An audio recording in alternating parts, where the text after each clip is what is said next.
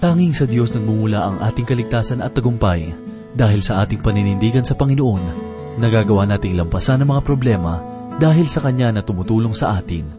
Ito ang ating makikita sa pagkilos ng Diyos sa pamamagitan ni Daniel sa ikalawang kabanata ng Daniel talatang 24 hanggang 30 siyam. Ito po ang mensaheng ating pagbubulay-bulayan dito lamang po sa ating programang Ang Paglalakbay.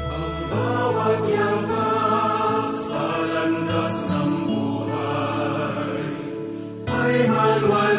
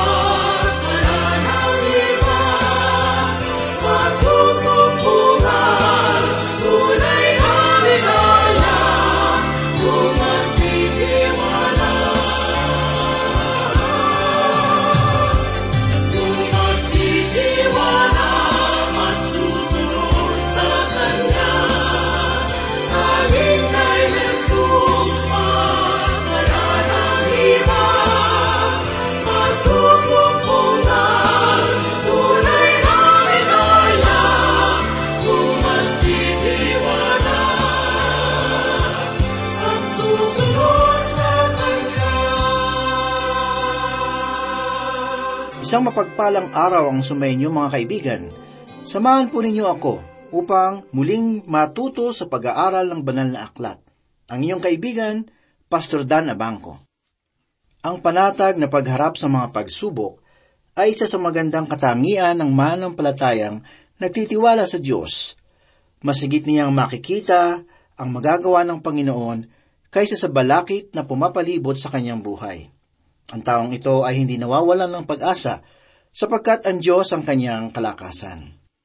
Tunghayan po natin ang paksa ng ating pag-aaralan sa mga sandaling ito na ating matatagpuan sa ikalawang kabanata ng Aklat ni Daniel talatang dalawampu at apat hanggang tatlumpu at siyam.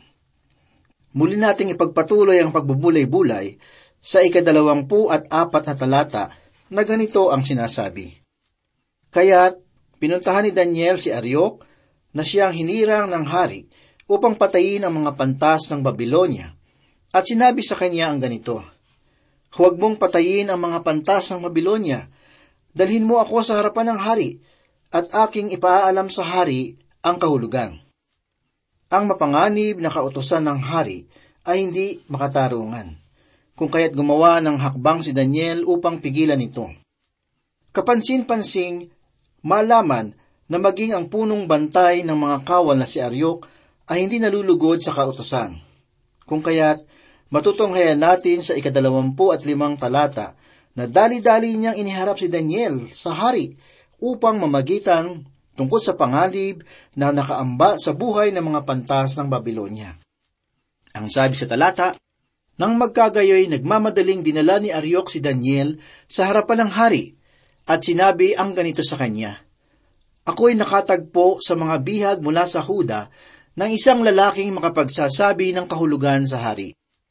Dahil sa mabuting balita na sinabi ni Daniel sa pinuno ng mga bantay, dali-daling pumaroon ang pinuno sa hari upang pansamantalang pigilan ang pagpatay. Iniharap niya si Daniel kay Nebuchadnezzar upang bigyang kahulugan ang pangitain na nilalaman ng panaginip. Pakinggan natin ang katanungang ipinahayag ng hari at ang maingat na kasagutan na ibinigay ni Daniel. Ganito po ang sinasabi sa ikadalawampu at anim na talata. Sinabi ng hari kay Daniel na ang pangalan ay Belteshazzar, Kaya mo bang ipaalam sa akin ang panaginip na aking nakita at ang kahulugan nito? Kung susuriin natin ang kalagayang kinakaharap ni Daniel sa harapan ng hari, makikita natin na si Nebuchadnezzar ay may pag-aalinlangan sa sasabihin ni Daniel. Ito ay dahil sa isang malaking kabiguan ang kanyang nakamit sa mga pantas ng Babylonia. Kaya naman, napakahirap na kaisipan para sa kanya na ang Daniel na ito na mula pa sa lipi ng Huda ay makapagkakaloob ng kasagutan. Marahil sinabi ng hari kay Daniel, Nais mo bang sabihin na sa kabila ng maraming pantas na naglilingkod dito sa kaharian, ay ikaw lamang ang makasasagot sa aking katanungan? Nais mo bang palabasin na masigit kang matalino kaysa sa kanila? Kaibigan, hindi natin alam kung anong uri ng pakikipagharap ang ginawa ni Daniel sa harapan ng hari. Subalit makikita natin sa ikadalawampu at pito at ikadalawampu at walong talata ang kanyang maingat na kasagutan. Basahin po natin. Si Daniel ay sumagot sa hari, Walang pantas, mga engkantador o mga salamangkero man ang makapagpapakita sa hari ng hiwaga na hinihingi ng hari. Ngunit may isang Diyos sa langit na naghahayag ng mga hiwaga at kanyang ipinaalam sa haring Nebukadnesar kung ano ang mangyayari sa mga huling araw ang iyong panaginip at pangitain habang ikaw ay nakahiga sa higaan ay ang mga ito. Ang kasagutan ni Daniel ay nagpapahiwating ng matalinong kapahayagan.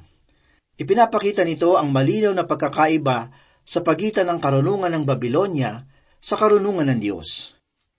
Mababasa natin sa unang liham ni Apostol Pablo sa mga taga-Korinto, unang kabanata talatang dalawampu at dalawampu at lima ang kadakilaan ng karunungan ng Panginoon laban sa karunungan ng tao. Basahin po natin.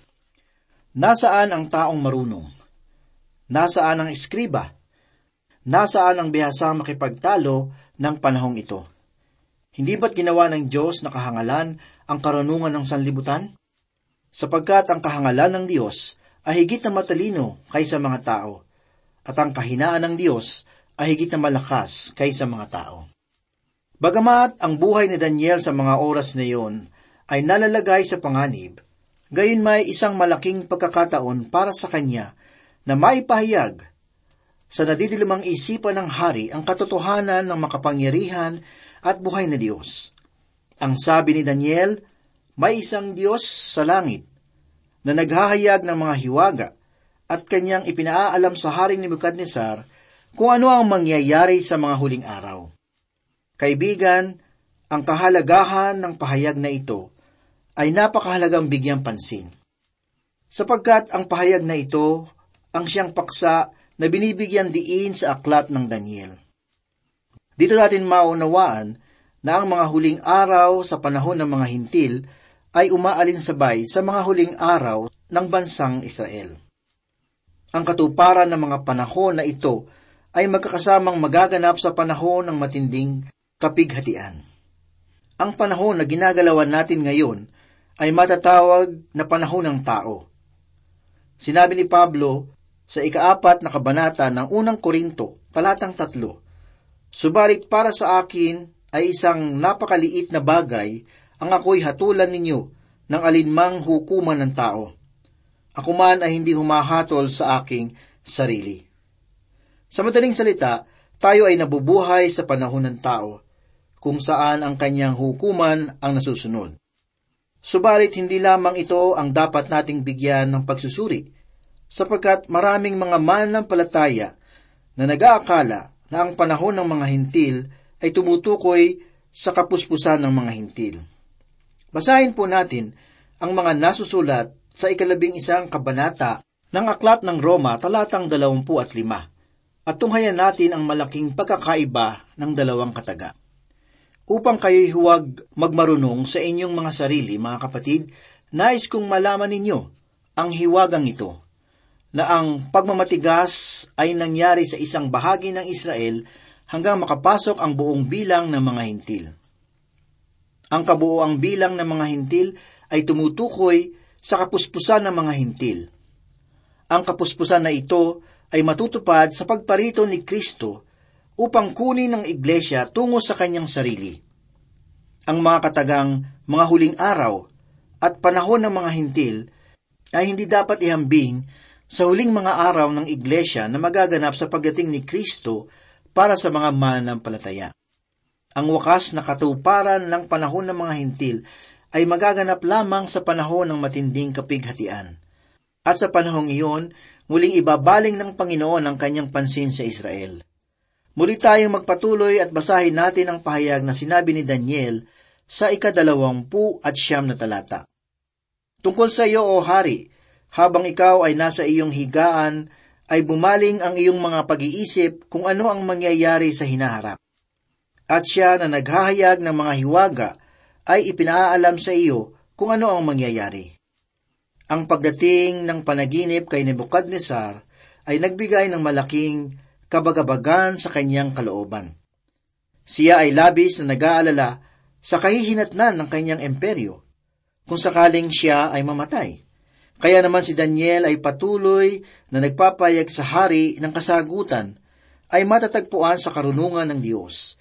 Basahin natin ang nasasaad sa ikatatlumpung talata. Ngunit tungkol sa akin, ang hiwagang ito ay hindi ipahayag sa akin dahil sa anumang higit na karunungan mayroon ako kaysa sinumang may buhay, kundi upang ang kahulugan ay may paalam sa hari at upang iyong maunawaan ang mga nilalaman ng iyong isipan. Ang panaginip ay may kinalaman sa panghinaharap na kalagayan na daranasin ng kaharian ni Nebuchadnezzar.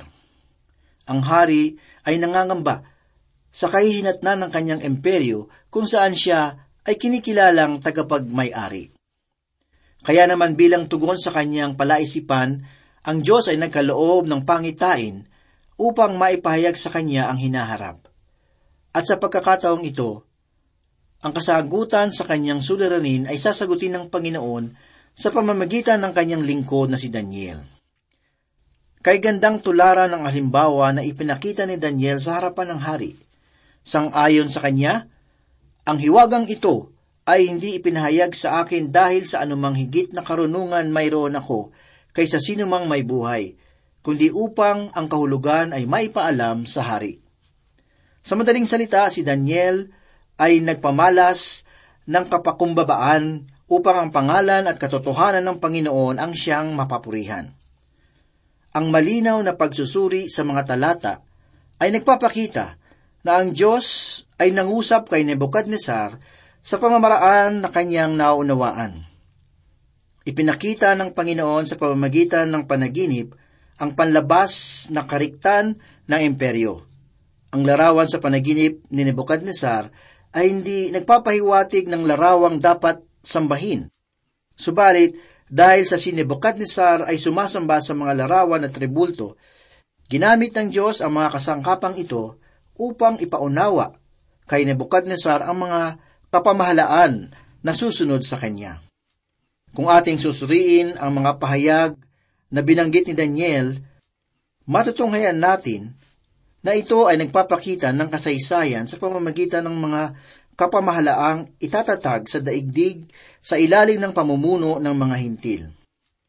Ito ay kapansin-pansin sapagkat nang dahil sa kabiguan ng sambayanan ni David, na sundin ng kalooban ng Diyos, ang setro ng paghahari ay ibinigay ng Panginoon sa kamay ng mga hintil.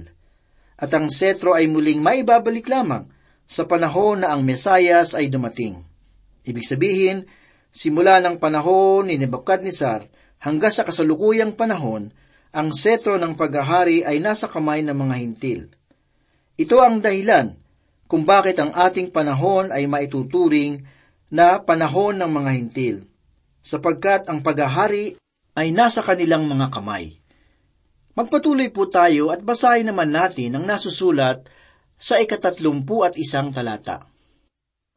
Ikaw ay nakamasid, o hari, at nakakita ka ng isang malaking rebulto. Ang rebultong ito, makapangyarihan at lubhang makinang, ay tumayo sa harapan mo, at ang anyo nito ay kakilakilabot. Ang larawan na nasaksihan ni Nebuchadnezzar sa panaginip ay kakilakilabot at kamangha-mangha. Inisip ko tuloy na habang inilalarawan ni Daniel ang katangian ng rebulto, ang kaisipan ng hari ay unti-unting nahihikayat na nagsasabing, Tama ang iyong sinasabi, Daniel. Ang sabi pa sa ikatatlumpu at dalawa at ikatatlumpu at tatlong talata, ang ulo ng rebultong ito ay dalisay na ginto. Ang dibdib at mga bisig nito ay pilak. Ang tiyan at mga hita nito ay tanso. Ang mga binti nito ay bakal. Ang mga paa nito ay may bahaging bakal at may bahaging luwad. Inisip ko kung anong uri ng pagkamangha ang nararamdaman ni Nebuchadnezzar habang kanyang naririnig ang tumpak na paglalarawan ni Daniel sa kanyang panaginip. Marahil, mataimtim niya itong pinakikinggan habang ang kanyang puso ay naguumapaw sa pagkamangha. Habang kanyang nasasaksihan ang mahimalang katugunan ng Panginoon sa kanyang kahilingan. Tulad ng ating sinabi, ang Diyos ay nangusap sa kanya sa pamamagitan ng mensahe na kanyang naunawaan. Ang katangian ng rebulto ay napakahiwaga sa kanyang paningin – ang ulo nito ay dalisay na ginto, ang dibdib at ang mga bisig nito ay pilak. Ang tiyan at mga hita nito ay tanso. Ang mga binti nito ay bakal. Ang mga paa nito ay may bahaging bakal at may bahaging luwad. Subalit, ang kapahayagan ng pangitain ay hindi nagtatapos sa ribulto, sapagkat ang sabi pa ni Daniel sa ikatatlumpu at apat at ikatatlumpu at limang talata, Patuloy kang tumitingin hanggang sa may natibag na isang bato. Hindi sa pamamagitan ng mga kamay, at ito ay tumama sa ribulto, sa mga paa nitong bakal at luwad, at dinurog ang mga ito. Nang magkagayon, ang bakal, ang luwad, ang tanso, ang pilak, at ang ginto, at naging parang dayami sa mga giikan sa tagaraw. At ang mga ito ay tinangay ng hangin, ano pat hindi matagpuan ang anumang bakas ng mga iyon. Ngunit ang bato na tumama sa rebulto ay naging malaking bundok at pinuno ang buong lupa. Nais kong bigyang diin na ang kapaliwanagan sa pangitaang ito ay masusumpungan lamang sa pahayag ni Daniel at hindi sa ano pamang mga pag-aakala. Gayunman, napakahalagang makita natin na ang bato dumating laban sa rebulto ay hindi nagmula sa tao o sa daigdig. Ang pagtama ng bato na ito ay nagdulot ng malaking pagkawasak sa rebulto hanggang sa dumating ang hangin at tinangay ang mga ito. Ang bato na nagwasak ay lumaki na tulad ng bundok at pinuno ang buong lupa sa daigdig. Ito ang pangitain na nasaksihan ni Nebuchadnezzar sa kanyang panaginip. ang lahat ay tumpak at walang anumang pagkakamali. Kaya naman bilang pagpapatuloy, ang hari ay panatag na pakinggan ng kahulugan. Narito ang pahayag na sinabi ni Daniel sa ikatatlumpu at anim hanggang ikatatlumpu at walong talata. Ito ang panaginip. Ngayoy aming sasabihin sa hari ang kahulugan nito. Ikaw ay hari ng mga hari, na binigyan ng Diyos sa langit ng kaharian, kapangyarihan, kalakasan, at ng kaluwalhatian. At saan man naninirahan ang mga anak ng mga tao, o mga hayop sa parang, o mga ibon sa himpapawid, ay ibinibigay niya ang mga ito sa iyong mga kamay. At pinamuno ka sa kanilang lahat. Ikaw ay ulong ginto. Si Nebuchadnezzar ay kauna-unahang hari na nagkamit ng makapangyarihan at malawak na imperyo. Iniisip ko tuloy na ito ang kalooban ng Panginoon para sa tao noong kanyang nilikha si Adan at pinagkalooban ng kapangyarihan na pamahalaan ang daigdig. Nalalaman natin na ang kasaysayan ay nagpapatotoo tungkol sa apat na kapamahalaan o mga bansa na namuno sa daigdig. At kung ihahambing natin ang mga imperyong ito sa pamumuno ni Nebuchadnezzar, matutunghayan natin na walang sino man sa kanila ang nakaabot sa kadakilaan ng anumang imperyo sa ilalim ni Nebuchadnezzar. Sangayon sa kapaliwanagan na ibinigay ni Daniel, ang apat na magkakaibang metal na nasa rebulto ay nagpapahayag ng apat na imperyo. Si Nebuchadnezzar ay sinasagisag ng gintong ulo, sapagkat siya ang nagsakatuparan ng pamumuno sa sampung kilalang bansa. Siya ay kinikilalang pinakamakapangyarihan at walang sinuman sa kasaysayan ang humigit sa kanyang paghahari.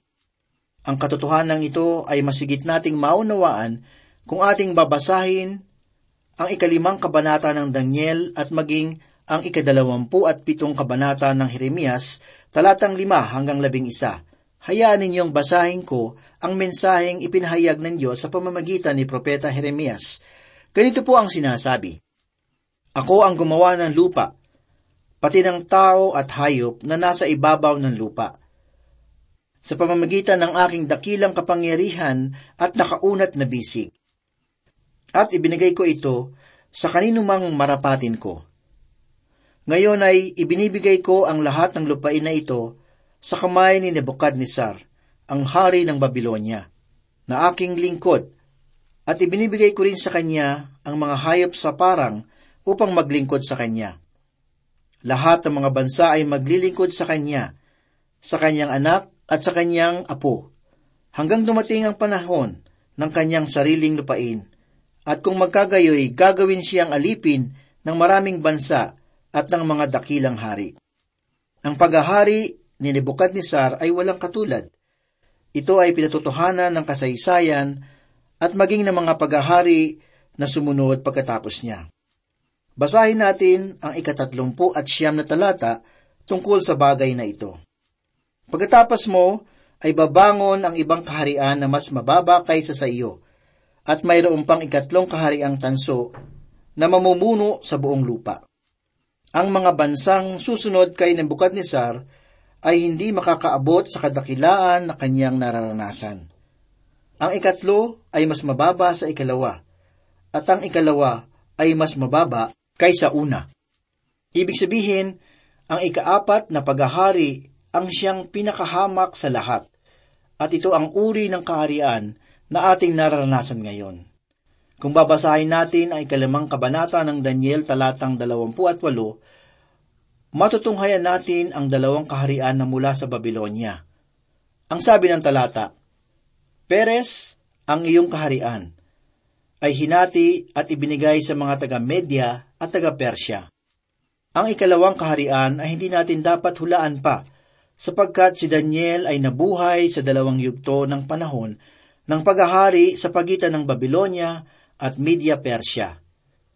Mababasa natin sa ikaanim na kabanata ng Daniel talatang walo ang ganito. Ngayon, o hari, pagtibayin mo ang pagbabawal at lagdaan mo ang kasulatan upang mabago ayon sa batas ng mga taga-Media at mga taga-Persya, na hindi maaaring pawalang bisa. Dahil rito, ang ikatlong kaharian na sinasagisag ng tanso ay tumutukoy sa Greco-Macedoniang Imperyo ng dakilang si Alexander. Kaibigan, ang lahat ng ito ay patotoo lamang na ang paghahari ng tao ay magwawakas.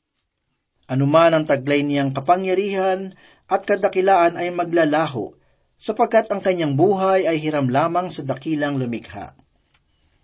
Ang pag-asa ng daigdig ay hindi matatagpuan sa tao, kundi sa Diyos. Ang paghahari ni Kristo sa daigdig, ang pag-asa ng sangkatauhan. Ang kanyang paghahari lamang ang maaaring magbigay ng wagas na katwiran at kapayapaan sapagkat siya ay Diyos. Ngunit may napakalagang bagay akong sasabihin sa iyo. At iyon ang katotohanan, si Kristo ay namatay para sa iyong kasalanan. Siya ang hari na nagpasan ng krus upang ikaw ay magkaroon ng kaligtasan mula sa kapahamakan. Ang kanyang paanyaya ay kanyang ipinapaabot sa iyo na nagsasabing makipagkasundo ka sa Panginoon sa pamamagitan ng taus-pusong pananampalataya kay Kristo na nag-alay ng kanyang buhay para sa iyo. Tayo po ay manalangin. Salamat po, Panginoon. Kinikilala namin na ang tunay na karunungan ay sa iyo lamang nagmumula. Tulungan mo kaming saliksikin ng iyong mga salitang pinanggagalingan ng tunay na karunungan.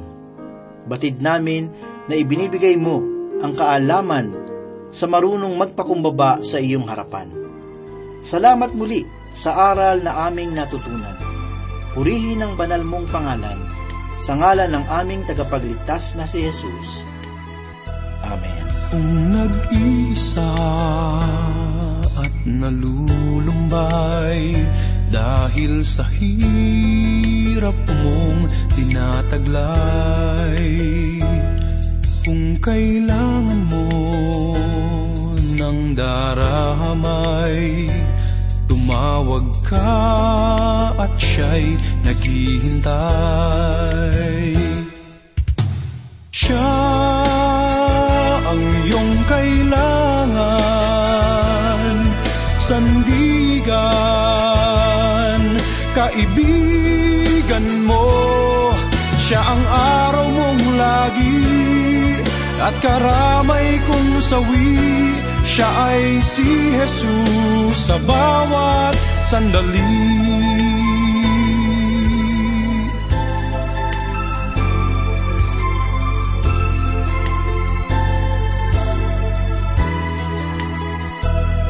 Kung ang buhay mo ay walang sigla Laging takot at laging alala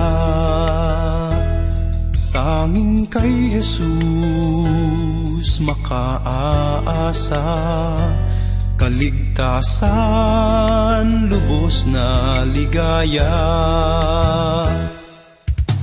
Siya ang dapat tanggapin at kilanlin sa buhay mo. Siya noon, bukas, ngayon, sa dalangin mo'y tugon. Siya ay si Jesus sa habang panahon. Kaya't ang lagi ng pakatatandaan Siya lang ang may pag-ibig na tunay Pag-ibig na tunay Siya. Ang dapat tanggapin At kilanlin. Sa buhay mo siya noon, bukas, ngayon. Sa dalangin mo'y tugon Siya ay si Jesus. Siya ay si Jesus. Siya ay si Jesus Sa habang panahon